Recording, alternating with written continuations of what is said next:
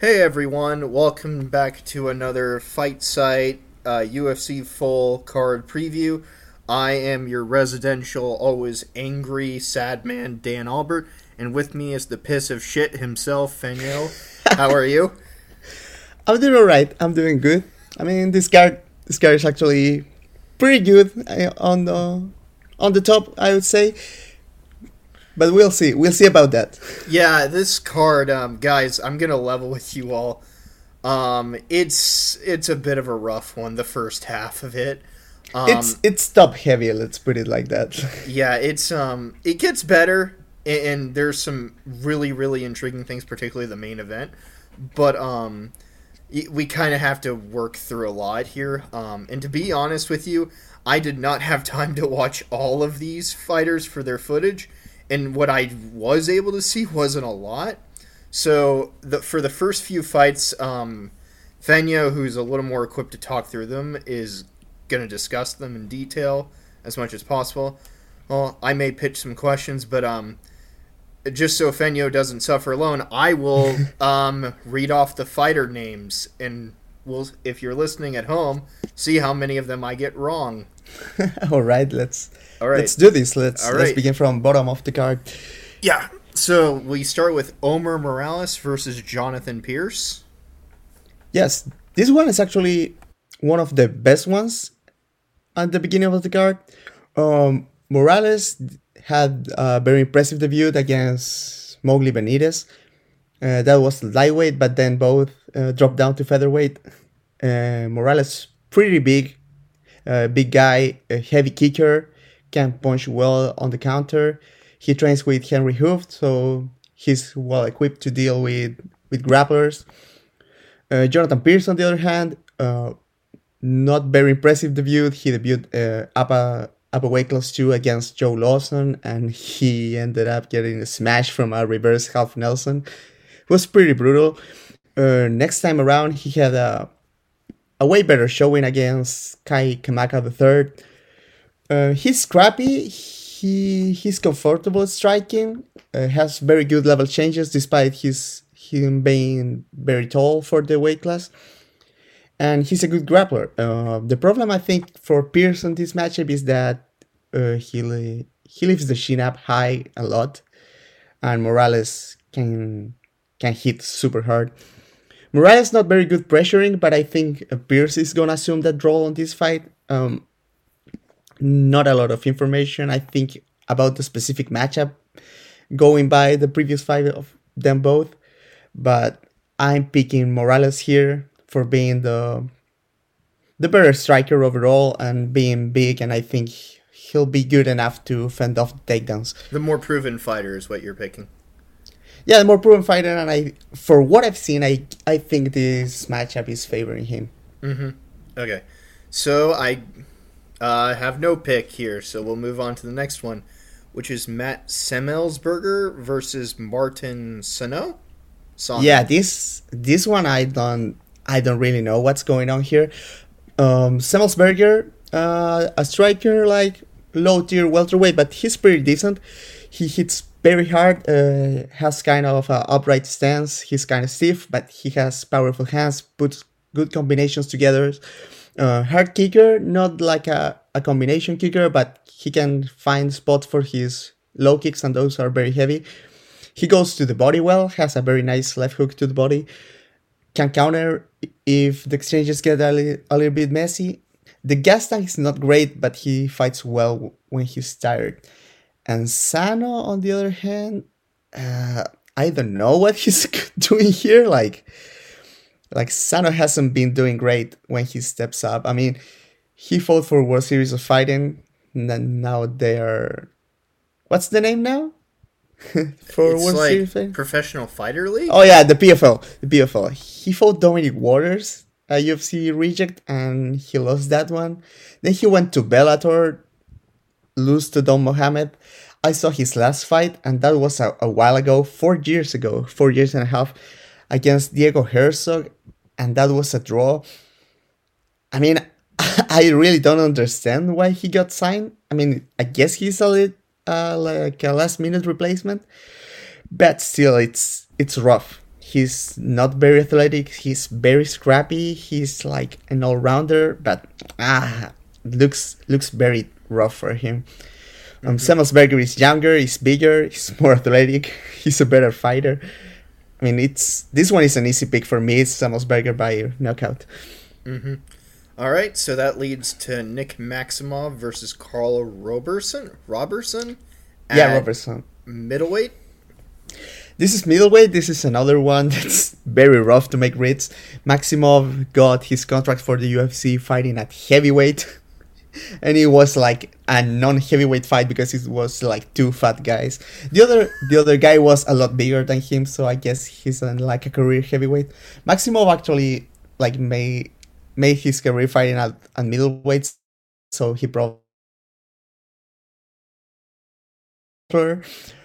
Mm, he's a good grappler. He stays very active, um, taking grappling matches and submission underground. But he has never faced a- anyone like remotely good. Like last guy he fight he fought at LFA was um, the last guy he fought at LFA was like one and zero. So and he's only six and zero right now. So yeah, um, Robertson. I mean, his kryptonite lately has been the grappling, but he's like athletic. He's like an actual pro fighter with thirteen fights. So yeah, I mean, I guess they are setting up Maximov to win this one, but hey, I don't know. Um, I'm still picking him, I think. But yeah, I mean, if, if he can take, if he can get takedowns early, and he doesn't have setup for takedowns at all, so it can get rough. But yeah, I gotcha. So next one is oh, I'm definitely not going to get these right. Women's flyweight Manon Furio versus Myra Bueno Silva. um, and yeah, uh, Bueno Silva is uh, she's athletic. She can hit hard. Uh, what she likes is like fighting off her back. Weirdly, she's very good with the armbar. She has a good series of triangle armbar, omoplata, very, very old school jiu-jitsu stuff. Uh, Fiorot, on the other hand, is fucking huge. She's like, she's like Holly Holm because she's like this white jack girl that fights from like karate stance. Oh, the difference is she's more comfortable leading and pressuring than Holm is, so she has more output and she levers more the the athletic advantages, even if she's not as nuanced as Holly Holm is. Um, I think the easy pick here is Fiorot because sh- I don't think she's getting taken down, and she's a lot more comfortable in a striking in striking fight because she used to be a kickboxer. So pretty much that's that's it. Mm-hmm. Okay. So next one is a lightweight bout: Uros Medic versus Jalin Turner. Yeah, um, Uros versus Jalin. I mean, Uros coming with a lot of hype, but he also has the problem that he has never faced anyone good in his career. Um, he used to be a kickboxer. He's very explosive. He has like decent footwork. Kicks super hard. Can put his hands together. Looks like he can defend takedowns well, but again, never fought decent competition. Uh, Jalin Turner, on the other hand, has faced like a higher level of competition. He ha- he has been had having trouble with wrestlers. Um, but other than that, he's also a very good striker. This this fight should be a lot of fun, if anything. Like both guys are very exciting and good strikers. Um, hard to tell. Hard to tell. I mean, Medic for sure will be the the more athletic and explosive guy out there. He has the kickboxing experience, but Turner very slick with the hands. He's very good. He's very composed, and if it goes to deep waters, maybe it turns into into his favor. I don't know. I'm picking Turner just because he's more experienced. At by this point, I think Medic is unproven. But yeah, this this one should be good. Mm-hmm. Okay, so uh, Rox, Roxanne Matarafi versus Modafferi. Yeah. Modafferi. God damn it! Seriously, that's the one I should know. Talia Tyler. Taila Santos. All right. Uh, this this this one is super straightforward. Um, uh, Modafferi has has a lot of trouble when the other girl um, is more ath- is like way more athletic than her and can grapple because if both are true, Fairy has trouble like getting any success with the striking because she's super slow despite having good ideas. And when the other girl is a good grappler, she can't she can lever her her actual good grappling because and Taila Santos bad news for Roxy is both like she's very athletic she's a very good grappler so hmm. Um, Roxy's getting her ass kicked here. Oh man. It's pretty pretty straightforward. Okay. All right so the good news is from here I can talk now. Kind okay, of. that's good. That's bad. that's good. Because the very first one is a heavyweight bout between fun fact, one of our patrons, Shamil Abdurakhimov, or as we know him, Morgan, versus Chris versus Chris Daukaus. And um, what to say about Shamil other than I hope to God he wins this because um, he's in there with kind of a, t- I, I think, kind of a weird one. So this matchup to me kind of looks like Shamil's kind of based around like his ability to like read you and then counter you, and then like either look for body locks or like takedowns off of that. And he's yeah. kind of smothering and fairly strong and somewhat disciplined.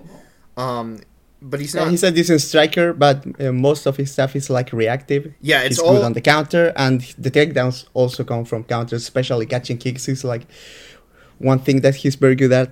Yeah, he's not really like a guy who like forces reactions though, so he kind of just waits on no, the other guy to no, get, he's to do he's something. like the passive kind.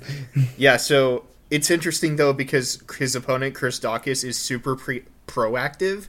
Yeah, he's and, he's going to go at it. yeah, Daukaus basically like is trying to kill you constantly, and like what makes da- Daukaus will be open on the counter because he'll like plant his feet and like sometimes cross his feet, but and he's pretty open because he doesn't slip off the center line too much. But like Daukaus is going to be tricky here because Daukaus plays with rhythm a lot more than most heavyweights. Yeah, Daukaus very creative on the offense, especially for heavyweight. He puts combination together. He plays with feints, so it's it's an interesting one. Yeah, so I, I don't really know which way this is gonna go because um, like Shamil's whole thing is um, trying to bait you in, and in order to set like those control maneuvers. But um, if he can't like take Daukaus's shots or like can't counter him on entry and hurt him, he may have some difficulties here with the pace. Yeah, I, th- I think the the opportunities for for Shamil on the counter, uh, um, striking wise, especially, are going to be early because Daukaus is gonna put like his offense together, and it's going to get harder and harder for Shamil to get a read. Also because Daukaus like attacks on all three levels. He goes to the legs, to the body, to the head, mm-hmm. and and he can punch from both hands. And like he's dangerous offensively, and he's fast and and he's very quick despite his looks. Mm-hmm. Yeah, I feel like um, I, I don't really have much else to add. This kind of just feels like whomever gets their fight is most likely to win. Yeah. Yeah, I, I mean, if I had if I had to pick, I'm going with Daukaus just because Shamil is getting very old. Yeah, Shamil, my bud, you are on our Patreon. You've been great support since the dawn of whatever, but um, you're getting old, and sometimes we got to put a dog down. so uh, please don't, please don't unpledge. we love you, Morgan. Um. So, uh, yeah, I'm gonna take Daukaus too, but I wouldn't be surprised if it went the other way. Yeah, yeah. I mean, it's it's a it's a good. This is good matchmaking because it's mm-hmm. it's a very good test for Daukaus. True. And and Shamil like Shamil's like kind of experienced enough to like yeah some guys like that. Yeah, and you like, could you could say that faster. Yeah, and Shamil, you could say he deserves better, but he's coming off a loss. So mm-hmm. this is I'm fine. This is good matchmaking, especially for heavyweight. Yeah. Uh, speaking of good matchmaking, or at least like what seems to be, so Dan Hooker is returning uh, to fight Nasrat Haqparast in a lightweight bout, and um, I this this is one of the fights that I think asks a lot of like complicated questions. I don't know about you, Feño, but like it's it's interesting because um, Haqparast seems like the better fighter on paper, but if Hooker is mm, still, no, I'm not sure. That's I mean, true. I mean, has potential to be a better fighter. Poten- yeah, that's a better way of I don't know phrasing if he is right now the better fighter than. than That's Hooker. fair. Yeah, probably more like sound and like process, but like Yeah, Hooker, um, because Hooker still kind of, I think, wants to be this like fancy outfighter. It's just he's a lot better when he's going at the guy trying to take his head off because he's immortal and stuff, or at least seems to still be. yeah, Unless Poirier and Chandler took like that part out of him, but let's just go with the assumption that like I he's think- still there. I think Haqparast at his best is very dangerous because he knows what he has to do. I mean, he's he's this southpaw boxer that has like very good in and out movement, and has, uh, despite having a very like meat and potatoes game with the boxing, he's very good at playing with rhythm and setting up the big the big left hand. hmm And Hooker, on the other hand, is more a more of a like a tricky fighter. Like he doesn't have like huge depth in any area, but he has a lot of tricks everywhere. So I feel the thing with Hooker is that he's super relaxed at range and he kicks super hard to the legs, and and that and that's one thing that I could see giving Haqparast trouble because Yeah, he has too. like this super wide stance. Mhm. And Haqparast and also, like Haqparast, we have to close like very long distance because Hooker is long as shit. Yeah, and that's kind of a problem, I think, because like Haqparast, my read on him is kind of like his offense is kind of his best defense because he's very aggressive and he's very attentive behind those guards and feints, and it's measured and he only commits as necessary. But like there are the little things like crossing your feet on the pursuit and like the fact that he doesn't have much of a kicking game until he gets the other guy Yeah, against the fence at all. But even then, it's not that much. And then there's kind of like I don't know if you've noticed. He's still we joke about the Kelvin Gastelum similarities, but like he still kind of has that weird like little crooked like hooks off the slips he does that Kelvin kind of goes for, or which means he's very open on the counter if like feints can't push him the other guy back, and that's kind of part of the reason Dober caught him, for instance, because like Dober realized this guy is looking to like draw my responses and counter me. What if I hit him with a straighter shot as he's throwing one of those wide Yeah. hooks? And so, yeah, I think the kicks and like openings on the counter, or if Haqparast can't force reactions, is going to be an issue. But it's going to be a bigger issue, I think, for Haqparast if he can't like um, dictate where the fight is on the front foot. And even if he does, like Hooker having like reactive knee threats and also being insanely durable, and at least decently coached enough with his shot selection, that it's kind of a little scary for Haqparast here. I think. yeah. The other thing is that I mean, Haqparast is capable of replicating what what Chandler did because he's super fast, he's super hard. But yeah, I mean, if Hooker stri- if Hooker starts putting like stuff together, I I'm not sure if Hack defense is gonna deal well with that. And Hack Mhm. and Hooker is another example of a guy that just just throws a, throws a lot of different stuff at you. hmm He can kick the body, he can kick the legs, and he's very dangerous with the left hook too. Yeah, and it's like at the very least, um, despite like some of the things criticisms you could offer Hooker's way, like the like discipline like that he showed versus Poirier with his strike selection and timing, and picking at kind of some of Dustin's faults does indicate that he thinks, or at least his team coaches him on how to think about how to take advantage of the little things. Sometimes, Yeah, I mean, But- I think, I think the game plan versus Dustin was, was actually very decent. It Mhm. was just like Dustin was both uh, more, had more depth to to his Mhm. striking, yeah, depth and and fight. also like way better cardio. So Yep. I mean, That- Hooker Hooker needed the early finish, and it didn't happen. So he was like kind of fucked Yeah. after that. Yeah, it's um like th- that's the thing with Hooker. Like, how much are you going to rely upon like his physicality and like ability to like kind of bully you with kind of because the other thing is Hooker is um isn't Hooker a lot bigger than Haqparast? Relatively, I mean, I mean, he's supposedly just two inches taller, but he's it's probably more than that. I think Hack Yeah. Is being overbuilt in his height. hmm So I I feel like this fight will basically come down to kind of who's able to like push the other guy back quite a bit and who can deal with that the best as well. Yeah, And, the um, other thing is that I'm not trusting like TriStar to put a good game plan together for Haqparast. I mean, the the, the Oh. smarter thing here would be for Haqparast to pressure early, and that's Mhm. a thing that TriStar doesn't usually recommend to their fighters. mhm. I think he was he was better suited for Kings MMA. I don't know why why he left, but yeah, I feel like that. Um, Hooker, on the other hand, I think, um, despite having cardio problems before, this is a fight that it's better for him the longer it goes. hmm Yeah, I think, um, and I also think the fact that like Haqparast doesn't really have like those jab and like active kicking games outside of throwing, kind of some throwaways and feints at distance, kind of means like he's kind of liable to still be hit by a lot of Hooker's kicks, like what you said. And Yeah. it's just, and without like those range tools, um, even if he's able to push on the front foot, it feels like he's going to be less effective than Hooker would be on the front foot. Uh, because of Hooker having like answers like counter knees, like like repositioning into like body shots, left hooks. So I feel like um, I feel like Oh. Hooker is my pick here. Yeah, he's more proven, and also the like the wild card here is that if they get into any scramble, like pro- prolonged actually grappling exchange, Hooker is going to fuck him up because he's actually a good a good grappler, and Haqparast is like this like a scrambly kind of dude that doesn't actually grapple. Hmm. Yep. Yeah, I I I, I'm I mean that's the other thing. Like if Hooker gets like dropped, he's more likely to survive. If Haqparast gets dropped, he's going to get choked. Mhm.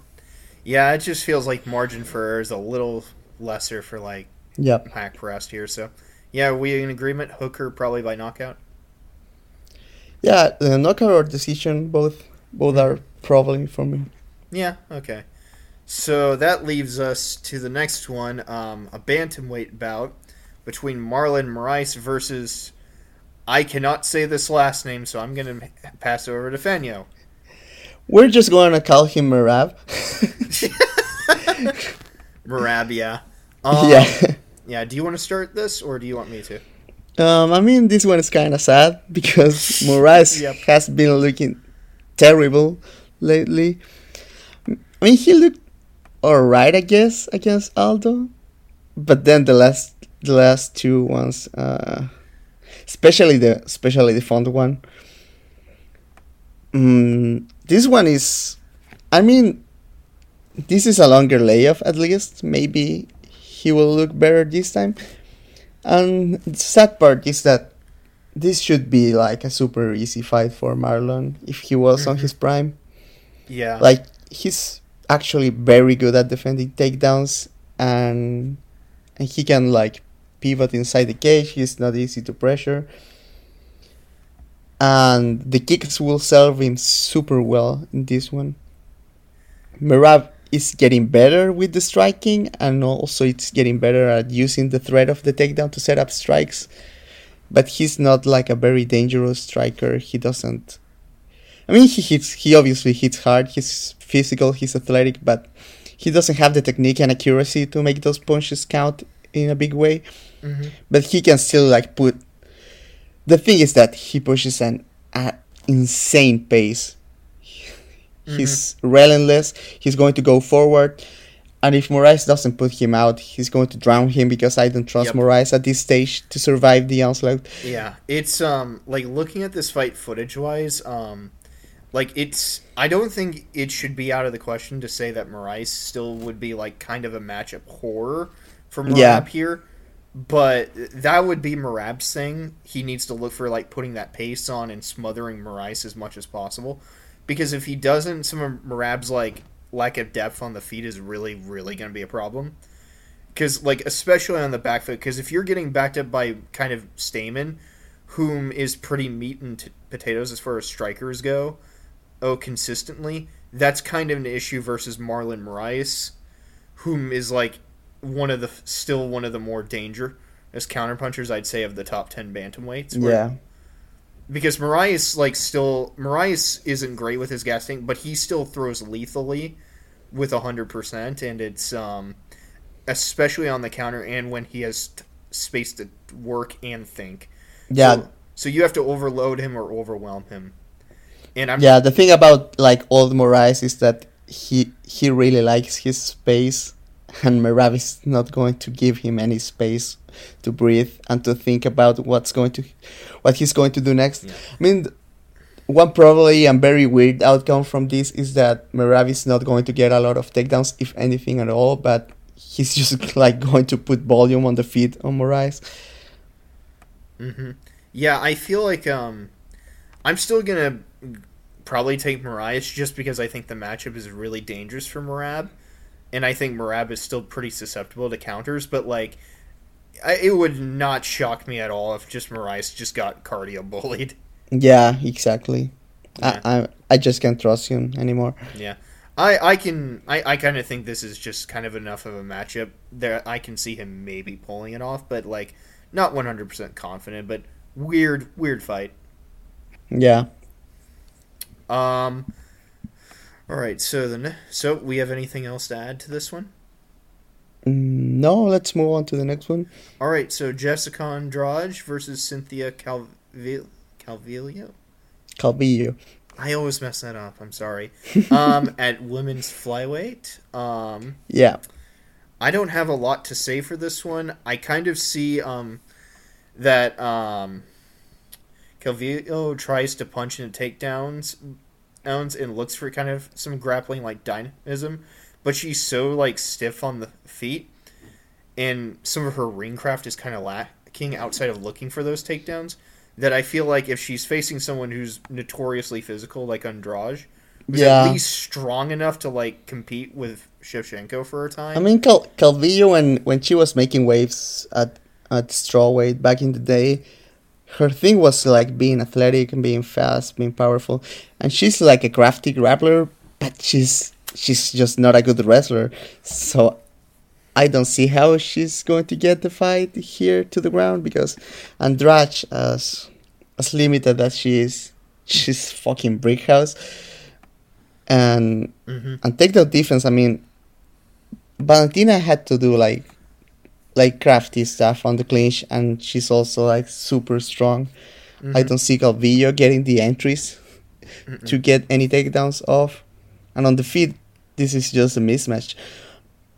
hmm Yeah. Like Andrade has has been getting better on the feet, and she just punches too hard and and too well actually for Calvillo to handle.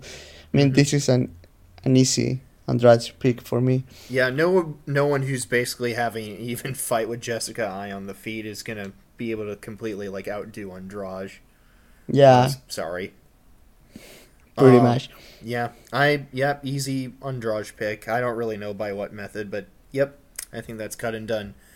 Um, and now for the uh, people's main event, the one I've been waiting to talk about: Curtis Blaydes versus Jair Rozenstruik, a heavyweight.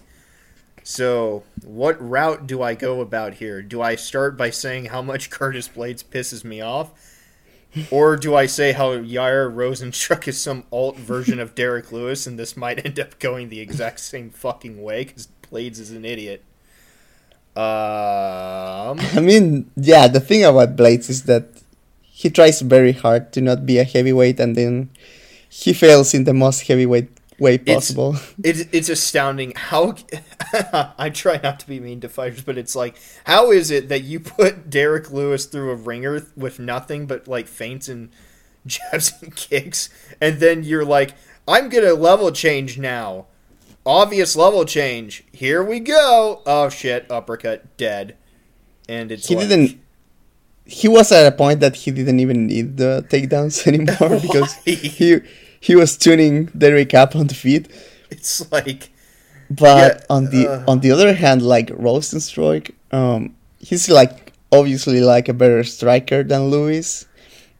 But uh, he's kind of more two, wild. two things: he's way smaller, and he's unproven as a wrestler. I mean, when when has Rozenstruik fight any kind of wrestler? And Rozenstruik, like, lest we forget that epic Ngannou clothesline knockout is really easy to back up. Um, Yeah. it's um yeah, it's like Rozenstruik's whole thing is like I, I call him Alt Lewis as kind of a joke, but it's like because you see a similar process like lead them into the power, but he's more like follow and set up. But otherwise, he doesn't really do anything to like create those collisions unless the other guy. Like- no, I mean the the thing is that Rozenstruik, uh, he has a better concept of filling up the gaps than Lewis has because he has like the safe jab and the inside low kick to to like eat up time and make you lead. But other than that, all his game is revolved about making you lead and then going crazy with the left hook. Yeah, and then um yeah, it's it's it's like comparatively with Blaydes, it feels like Blaydes should be the guy to win. It's just how much you trust Blaydes to not just randomly just go, "Oh yeah, this now," because it's like you see their smart process with like what Blaydes does. That's because it's like it's just all of a sudden he'll just have this random brain fart, or upon like the entry who like um if someone like throws out like a counter feint, or if Yeah. he like feints without having anything else protecting him it's like I, I feel like Blaydes' problem is kind of like he goes, okay, time to do this, but then like you already know kind of the end result that's going to happen, but the only way you can't punish it is if a you're well bad, or you just literally fall to the same level, change feint, and get taken Yeah, down exactly. anyways. And it it's like it makes him so open on entry for anyone who like gives a damn about trying to time him. But it's like he can commit to like smart, intelligent, consistent things. Like he was out jabbing even a shot JDS positionally. Yeah. Thinking about all those feints in tandem with each other and kicking as well. So it's like you see the process there. It's just then he'll just do something where it's like he'll make it very obvious. Yeah, I think the problem with Blaydes is that he overthinks a lot. Yeah. Like he that's- he cannot get in in any kind of flow state. He's actually super smart and he's doing the right things, but then he's like, "What should I do next?" And that's when he has those. Yeah, I think he gets into his own head basically. Yeah, but still, I can't I can't shake the feeling of my head that if Blaydes get on top, Rozenstruik won't, is going to be like, yeah, "What I- the fuck is going on here?" Yeah, because that's true. Yeah, that that that was my read too, because it's like I, I don't I don't trust Rozenstruik to have like the Lewis. Yeah, I mean we've power. seen we've seen huge guys getting on top of Lewis Uh-huh. a lot of times, so we can kind of trust him to do his "I'm going to just stand up" thing. Yeah, we just. But I'm not sure I can I can think Jairzinho is going to do the same thing. I mean, Yep. it's very coin flippy, but I'm going with Blaydes on this me one. Me too. Yep, I I'd say Blaydes by smothering or beat down on the ground. That I think that's the fairest one. So, yep. Um, Nick Diaz and Robbie Lawler are fighting Yeah. for five rounds. What do we got to say? I mean, it's there's not much to go off. I mean, obviously the rematch is. I mean, the the first fight is nothing to go off by. Um, but if I if I had to guess, I mean, I would go with Nick, and my reasons are um, Nick hasn't won a fight in forever, but the last three fights he lost, he looked he looked alright. I think he looked pretty decent against Anderson Silva, all things considered, because it was like a super bad matchup, and Anderson is bigger than him. And he actually put on a on a very decent performance. He looked like prepared to to not get kicked in the legs, and and even if the f- footwork failed him when he was trying to pressure, he had some good ideas, and I think people underestimate the the Diaz brothers camps. They train with very good people. I mean, sometimes the stra- the strategy be- behind the the fights is not very sound, but they come prepared with tactics most more often than not. On the other hand, Robbie Lawler has been looking completely terrible. he doesn't throw at all. He's super gun shy. And if anything, like Nick Diaz is younger and he's been taking all these years off, but still getting, but still being in good shape. I mean, if anything, I expect Nick to look more than more like himself than I expect Robbie to look like anything good. Yeah, it's like this, this whole fight. Like, um, if it's not obvious to anyone paying attention, it's kind of a fight that's five or six years too late. Really. Yeah, for sure. It's um, and, and it might well be one of those situations like a Lawler Brown where it's like guys on a similar level still are able to compete in a competitive good fight, but it's like there there's like questions of what is Nick Diaz going to look like rust wise Yeah. or just like even still age catches up with him and stuff cuz when Nate Diaz came back versus Masvidal, he still didn't necessarily look terrific either. But there's yeah, but the thing is that Nate has been getting massive punishment all these years, and it hasn't. So Yeah, that's also true. The the other but the other thing is like you can tell with Lawler like the gears are still like turning. Like if you watch that Covington fight, which you shouldn't. Um and you you can see the gears are still turning. It's just he can't pull the trigger anymore. Like you can see him try, but it's just like he's just still like unable to do that and it's just um that's just worrying here. So it's like I, I don't I don't really know what data to go off here for this fight. Um, I, I kind of just hope maybe both guys look the best that they can be, and we get something Yeah, I mean, fun. yeah, I mean, it's not it's not that we're hating for the sake of hating. I mean, No, no. if this if this fight is, is ends up being like a funnel fighter fight, I'm going to enjoy it. Oh yeah, like a Lawler Brown was that for us. But I don't think it's going to be sadly. I I don't. Uh, but yeah, I mean, if I had to make a pick, I mean, as I said, I trust Nick more to look like Nick, even if he's like an old and diminished version of himself. Lawler has been looking like so off. yeah, it's um it, it it's sad. I would have loved to see this fight a few years prior. Yeah, But- yeah, I mean, it was a rematch that we all wanted, and we never got. But Mm-hmm. yeah, at this stage, no thanks. Yeah, I mean, I, I'm still going to watch, but I watch everything. I mean, I I just talk I'll to you about it. guys about like like Martin Sano. So it's okay. I will also watch this one, but only out of respect for these two. Um. Okay, so speaking of respect, what can Lauren Murphy do to beat Valentina Shevchenko for the women's flyweight belt? Um. So. this- um, this I is- mean, I mean Jennifer Maia show showed us some of the vulner- vulnerabilities about uh, Valentina, and I think Murphy has a similar skill set. Um, the problem is that I think Maia is like a more organic striker, and that helped her a lot in that in their fight. Uh, Murphy is a lot more like a road, Mhm. um, and also like the kind of takedowns that Murphy likes. I don't think matches up very well with Valentina. Yeah, it's like when I when I watched Murphy's some of Murphy's footage, the the thing that stood out to me is like I see that Murphy has like some kind of process. The problem Yeah. is she's just very very slow. Oh, and she's constantly like linear with it, like very very stiff, and doesn't appear like she's physical, but she's not athletic either. You see like some process of like rhythm, but like no cohesiveness to like Yeah, I mean, the bo- goal off of it. Yeah, she's the her boxing is like decently schooled. Like she leads well with the jab. He can put combinations together, but but yeah, I mean that's not a range that Valentina usually hangs out like in.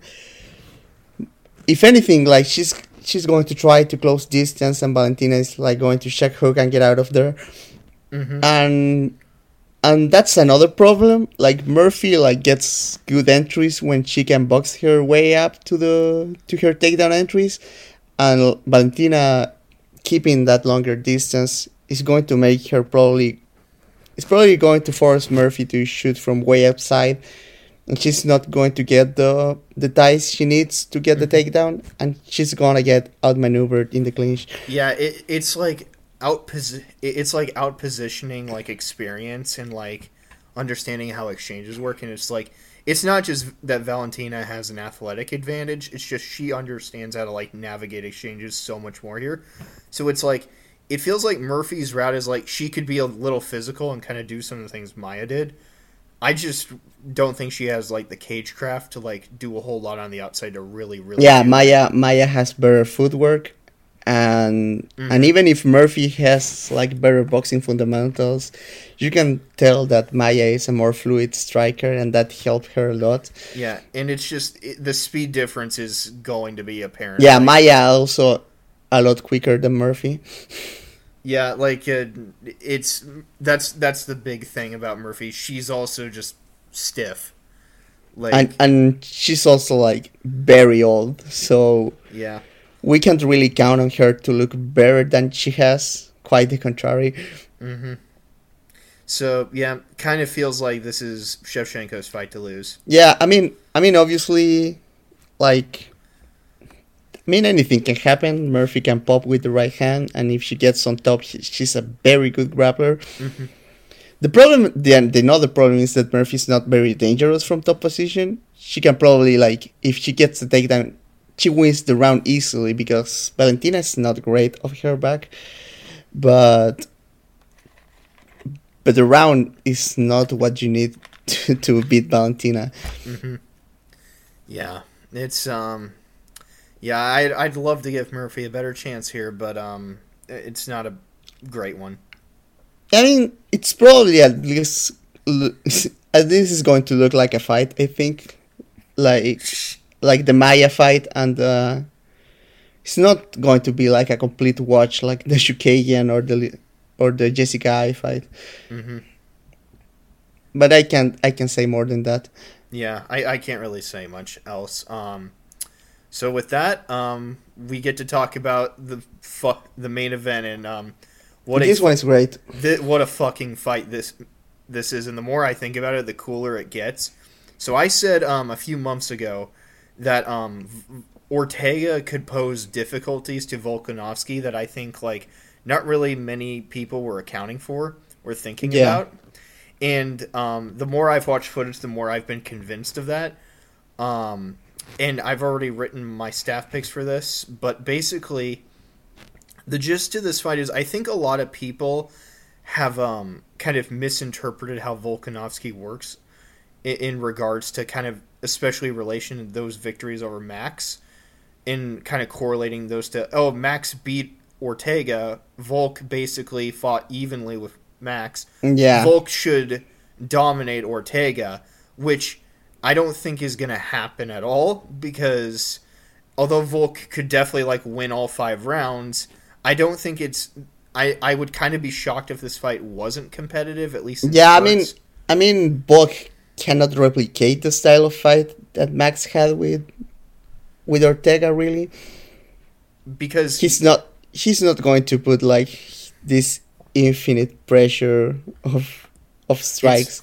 like It's not it's not how he fights. like let's let's backtrack for a minute and ask ourselves kind of like as well as we can how can we describe like Ortega's process versus compared to Max's process and it's like and then relate it to Volk and so it's like well what who, what does Max Holloway do? Well Max Holloway wants to basically force like constant exchanges through his jab through his offense and basically just continuously like draw out your fire and then overwhelm you with that volume and attritional work. What's or Ortega's process is like Ortega likes to operate, I think, best on the counter, but he's ultimately the guy of the division who's opportunistically looking for that margin of error where he can get you for that like margin and get something big going or like build momentum off of that. And so the Yeah. pro- so the problem for Ortega versus Max is like not only were Ortega's like margins kind of mitigated by the fact that like although Max gave him those errors, Max is basically immortal. But also, oh, Ortega's depth and like the exchanges just straight up was not enough to match like Max's positioning.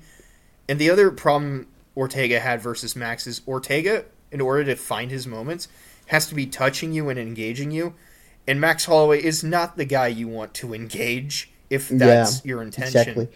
I mean, one thing to consider is that Ortega is harder to game plan against than Holloway, even if Holloway is the best fight, is if the better fighter by a long shot, because Ortega is like very sparse strategically most of the time. He's more of of kind of a like a vibing fight, like Like he he likes to like just have a fight and find the tactics that he likes, and he has a very very good eye for tactics. Yeah, He good eye find- for tactics and for rhythm, especially. Yeah, and he and yeah, Ortega is like very good at finding openings and then uh, forcing those openings in smart ways. It's not like it's not like some fighters that find like oh I like this counter I'm going to throw this counter a hundred times. Ortega is more of the kind that oh I find this counter how can I make this counter happen again? hmm Yeah, he and if he can, like he'll exploit it endlessly, like the body shots versus Moicano, oh, drawing the overhand versus Cub Swanson, or like out positioning him to like draw all like panic shots or like subs. It's Yeah. like Ortega, or like even against Max, like Ortega, like drawing Max's guard with his lead hand to hit with the right, like, off of Max's I mean, he had he had he had actually, despite what the what one, despite what one would remember from that fight, Ortega had a lot uh, a lot of good moments. It's just that those good moments were drowned in excellent moments by, by Max. Yeah, and it's like it's like Ortega basically is the guy in the division who is opportunistically going to make the best out of every like little thing he can get. It, like he'll turn scraps into like basically rewards for himself. Yeah. and th- that's what makes him so dangerous because he has a great eye for that and he has ways to like make it happen. So it's like like you'll see Ortega is um I, I'd say one of the most avid like upper body like fainters I think I've seen um at featherweight. And th- that in particular stands out to me because like Ortega's kind of guard is a little finicky, but I think it plus the feints throw guys off so much as to where he's they feel he's Yeah. safe to hit. Cause then like um he'll just suddenly outposition them and just time a body head combo, and that tells me Ortega has a great read for like positionings, but he's Yes, also like exactly. constantly, constantly thinking about making you overthink and then punishing you for them.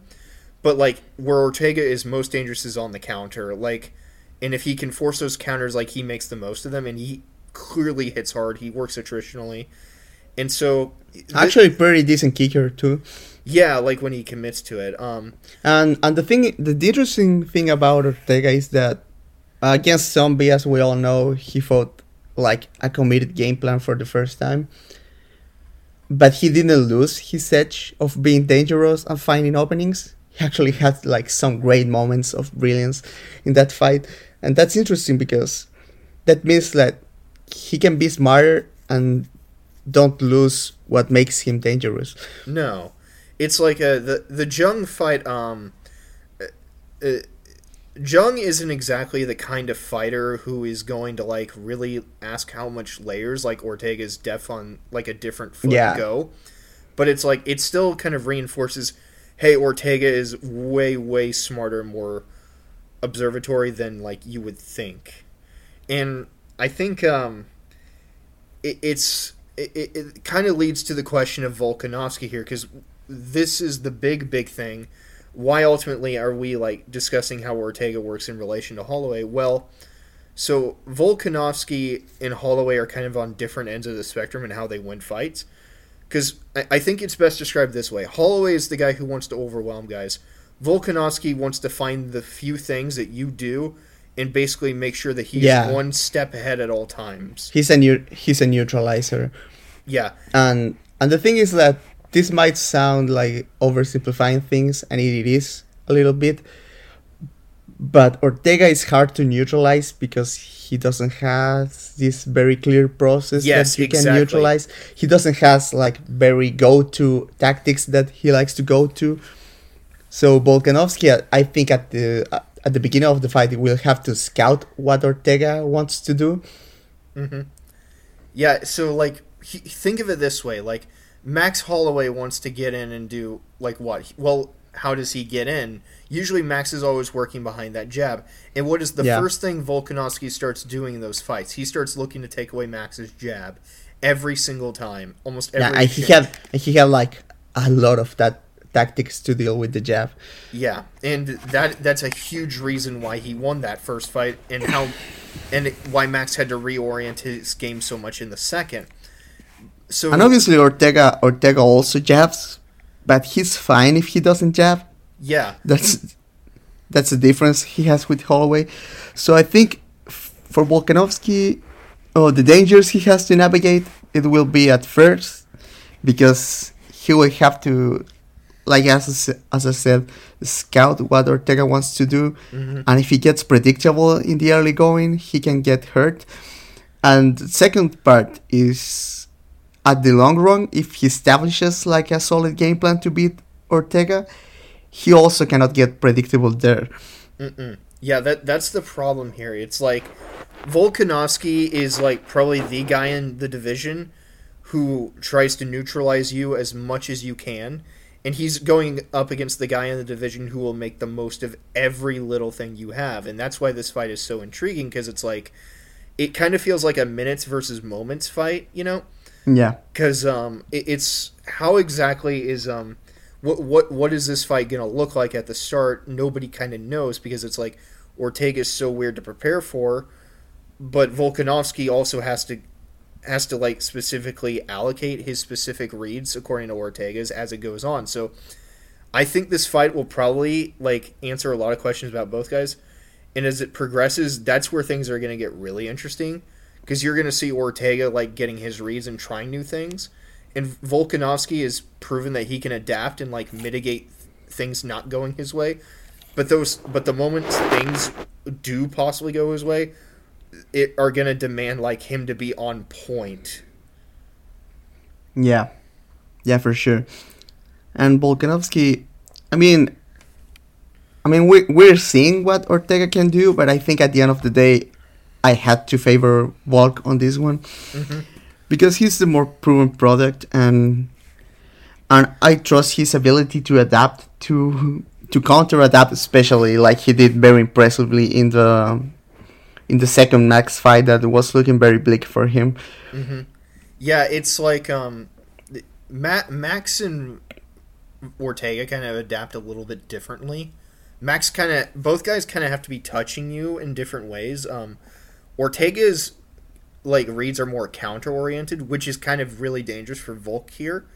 So it's like Yeah. I do think um, and, and that because that's a lot of the success Max had against Volkanovski alongside like the pressure and like cutting game behind the kicks. Whereas like Ortega, it's probably going to be built upon like his counters and like unpredictability. Um, so it's like I don't. I think like asking my myself like um, what kind of situational ringcraft is this fight going to determine here? Here is kind of a really really unknown because it's like I can see Volkanovski like really taking advantage of Ortega's issues on the back foot because Ortega is still pretty rote defensively there, but it's like Ortega is such a knack for counters, and Volkanovski, bless him, still is pretty predictable on the blitzes if he can't disguise them off of his mix-ups. And it's like the the biggest problem with Volkanovski, which is coincidentally also kind of his biggest strength, is like when everything he needs, he can do a lot, but he needs everything to be working in order to be most effective. Yeah. And if he can't find ways to do that, or even one phase is like kind of trouble for him, like he is demonstrably going to struggle a lot more, as smart and capable as he is. Like that's kind of the gamble that he plays, pulling the one step ahead game, if that makes sense. Yeah. I mean, it's gonna be dangerous, and that's what makes this fight so compelling. Yep. And uh, I, I can't wait to see it. I will. I, I think the safe pick is Volkanovski. Yeah, I think I think Ortega will have his moments on this fight, and he will surprise a lot of people with Oh, how yeah. competitive it's going to be. And I don't discard at all the, the chance of him finishing Volkanovski Absolutely. with some weird stuff. Volkanovski But- is not Max Holloway durable. He's Yeah. good. He's rec- he can recover quickly, but he is not that dude who is gonna like no sell Ortega. Yeah, and he has this instinct of. I mean, he used to be a grappler, so if he shoots, we all know how, how dangerous Ortega can be Mm-hmm. on the on those situations. I But but if I had to make a prediction, I think uh, Ortega won't be able to catch up with with what Volkanovski is going to build. So I'm going with uh, Volkanovski by decision. Uh, same. I, I don't disagree. I think um, I and I honestly think um, yeah, I think this will be a pretty darn fun fight as long as it lasts. Or at the very least, think- it'll be very tense. Yeah, I think this one is going to be very good. Mm-hmm. Yep, can't wait to see it. So, um, with that, I think we've covered everything. This card kind of starts kind of bad, but it asks more interesting questions. Yeah, as it goes. um, I'm gonna talk about a few. I mean, gonna give some recommendations about fights to look for. Um, overall, if you're going to watch something on the prelims, I think uh, Morales versus Pearce is going to be a good fight. Try to watch that one. Um, I think you were talking about Medic Turner earlier. Med- Medic Turner is also going to be one I I would I would have an eye on. Um, those two, and then uh, Hooker Hooker Hack, but I think that's main card. Oh no, that's prelims too. Um, yeah, those those three don't do not miss, Yeah. especially Hooker and Haqparast, obviously because he's the high, the higher profile one. Mm-hmm. Yeah. And uh, then for the main card, I mean, it kind of becomes less entertaining. Uh, Blaydes if and Rozenstruik if you want just the memes. Or Yeah. Lawler Diaz if you want to just, I don't know, just make up your own joke here. Or Yeah. just, but uh, uh, in more seriousness, respect just to see what these two do. Um, and I mean, the Um, main event fucking expect- rules. Yeah, and I I actually expect uh, Murphy versus Shevchenko to not suck because I, if anything, I count on Murphy to bring the fight to Valentina, and when girls try to do that, it's usually more watchable. Yeah, and I mean the main event. I mean, I mean, I gotta say, I gotta say, as much as we, as everyone memes about Valentina, she kicking Andrade's ass was fucking amazing. yeah, that's true. that fight fucking ruled. Go- Yeah. I'm gonna say that. Yeah, so yeah, I, I mean, and given the last like 15 minutes, I think we have no problem saying the main event is the real fight you Yeah. need to watch. Yeah, I mean that's. Yeah, I mean there's there's nothing too great on this card except the main event. The main event is fucking amazing.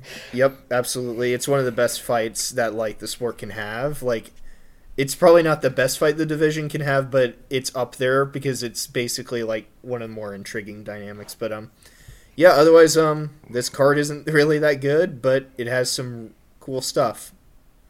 Yep. All right, and with that, I have nothing else to say. Um, further plugs for this week. Um, no, not really. Um, we will. I will be joining the MMA pod to, uh, the night after this recording to also talk about some of these fights. Hopefully, in a little more with That's cool. two other peers. Um, I will be re-releasing an article I already wrote on my personal blog over a certain gentleman on this card with some rewritten thoughts about how he works. Um, otherwise, um, I hope you all enjoy Fight Week. This main event rules. I can't wait to see it. All right. All right. Cheerio.